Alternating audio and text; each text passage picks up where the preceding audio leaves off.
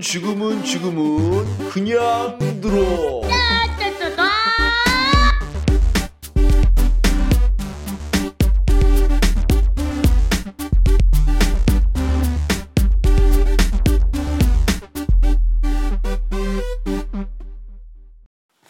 네. 이번 시간은 주말 번외 방송인 책 읽어주는 시간입니다. 어, 오늘은 어떤 책을 읽어주려면 레이먼드 카버의 대성당이라는 그 소설집이 있는데 거기에서 대성당을 읽어드리겠습니다. 그러니까 맹인이 아내의 오랜 친구가 하룻밤 묵기 위하여 찾아오고 있었다. 그의 아내는 죽었다. 때문에 그는 코네티컷에 사는 죽은 아내의 친척들을 방문하고 있었다. 처의 친척집에서 그는 내 아내에게 전화를 걸었다. 미리 약속해둘 일이 있었다. 그가 다섯 시간 동안 기차를 타고 오면 아내는 역으로 그를 맞이할 예정이었다. 10년 전 여름 시애틀에서 그를 위해 일한 뒤로 그녀는 한 번도 그를 만나지 못했다. 하지만 그녀와 맹이는 계속 연락하고 있었다. 그들은 말로 녹음 테이프를 우편으로 주고받았다. 내게는 그의 방문이 달, 달가울 리 없었다. 나로서는 전혀 모르는 사람이었다. 게다가 눈이 멀었다는 사실도 마음에 걸렸다. 눈이 멀었다는 게 뭘까 생각해보면 영화에서 본 것들만 떠오른다. 영화에서 맹인들은 천천히 움직이고 웃는 법이 없었다. 때로 그들은 맹인 안내견을 따라가기도 했다. 우리 집에 맹인이 온다니 학수 고대할 일이 아니었다. 그의 여름 시애틀에서 그녀는 일자리를 구하고 있었다. 돈이 한 푼도 없었다. 그 여름이 끝나기 전에 그녀와 결혼하기로 돼 있던 남자는 공군 사관 교육대에 있었다. 그 역시 한 푼도 없었다. 하지만 그녀는 그를 사랑했고 그도 그녀를 사랑했다는 뭐 그런 이야기. 그녀는 신문에서 다음과 같은 걸 읽었다. 구인, 맹인에게 책 읽어주는 일과 전화 번호.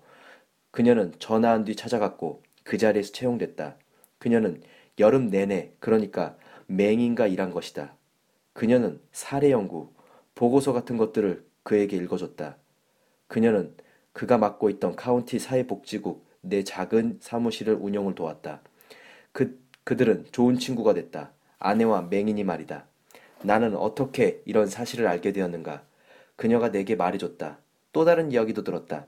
사무실에서 일하던 마지막 날, 그 맹인은 얼굴을 만져봐도 되는지 그녀에게 물었다. 그녀는 승낙했다. 그녀는 내게 그가 손가락으로 얼굴의 모든 부분을 코를 만졌다고 했다. 심지어 목까지도. 그녀는 그 일을 잊을 수가 없었다. 심지어 그 일에 관한 시까지 쓰려고 했다. 그녀는 항상 시를 쓰려고 한다.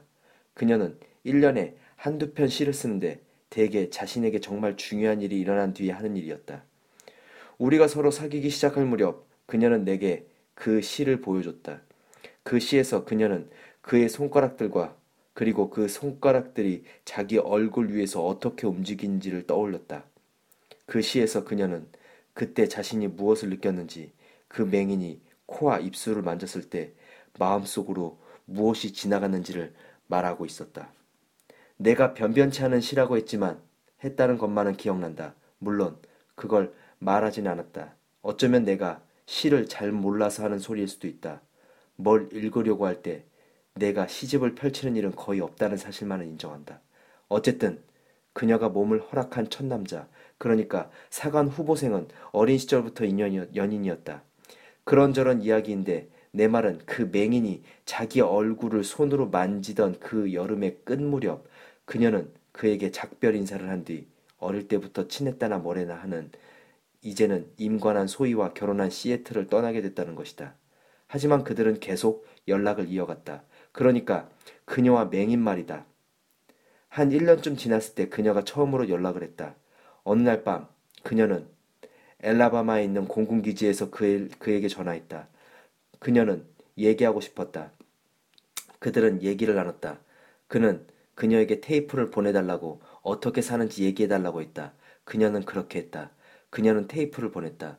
테이프를 통해 그녀는 맹인에게 남편과 군에서 둘이 함께 살아가는 삶에 대해서 말했다.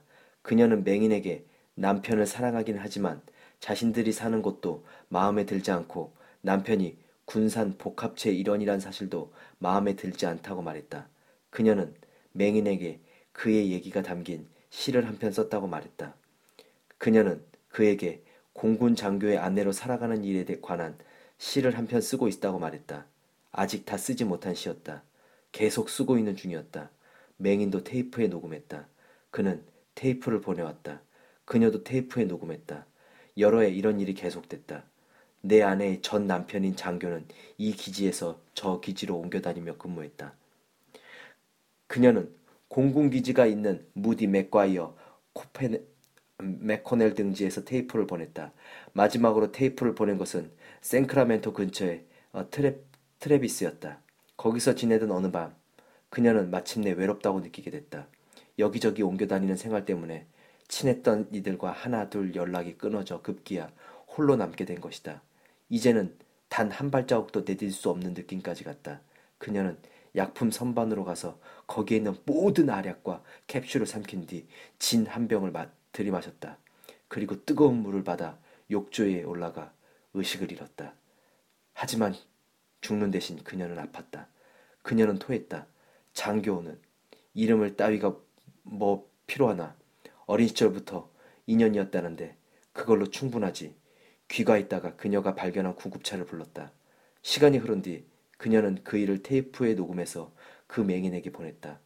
몇 년에 걸쳐서 그녀는 온갖 종류의 일을 테이프에 놔봐 불이 나게 보냈다.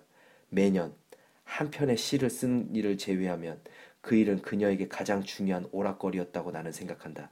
그 중 한 테이프에다가 그녀는 잠시 장교와 벌교, 장교와 별, 별거하기로 결정했다고 맹인에게 말했다. 다른 테이프에서는 이혼에 관해서 말했다. 그녀와 나는 만나기 시작했고 당연히 그녀는 그 일을 맹인에게 말했다. 그녀는 모든 일을 그에게 말했다. 적어도 내게는 그렇게 보였다. 한 번은 그녀가 그쯤 맹인이 보낸 테이프를 한번 들어보겠냐고 내게 물은 적이 있었다. 1년 전의 일이었다. 내 얘기가 나온다고 그녀는가 말했다. 그래서 좋다고 들어보겠다고 했다. 우리는 술잔을 들고 거실을 앉, 거실에 앉았다. 우리는 들을 준비를 갖췄다. 먼저 그녀가 카세트 플레이어에 테이프를 넣고 두어 개의 다이얼을 조종했다. 그 다음 버튼을 눌렀다. 킥킥거리며 테이프 돌아가는 소리가 들린다 싶더니 누군가의 큰 목소리로 말하기 시작했다. 그녀는 볼륨을 낮췄다. 몇 분간 악이 없는 잡담이 이어지다가 내 마침내 알지도 못하는 낯선 사람, 그러니까 그 맹인의 입에서 내, 내 이름이 흘러나왔다. 그러더니 이런 말을 들렸다. 그 사람에 관해 자네가 말하는 바를 종합하자면 이런 얘기가 될 텐데 하지만 그 순간 노크 소리가 들려 우리는 중간에 멈춰야 했고 그리고선 그 테이프를 다시 듣지 않았다. 아마 안 듣는 게 더 좋았을 것이다. 네, 이렇게 해서 이제 그 전 남편과 있었던 일을 다 알고 있는 맹인이 어, 지금 자기네 집으로 오게 됩니다. 불편하죠. 네, 그런 불편한 관계에서 이제 집에 와서 조우를 하게 되는데 저녁 식사를 먹고 이제 맹인과 단둘이 남게 됩니다. 그 마지막 장면은 어, 다음 팟캐스트에 들려드리겠습니다.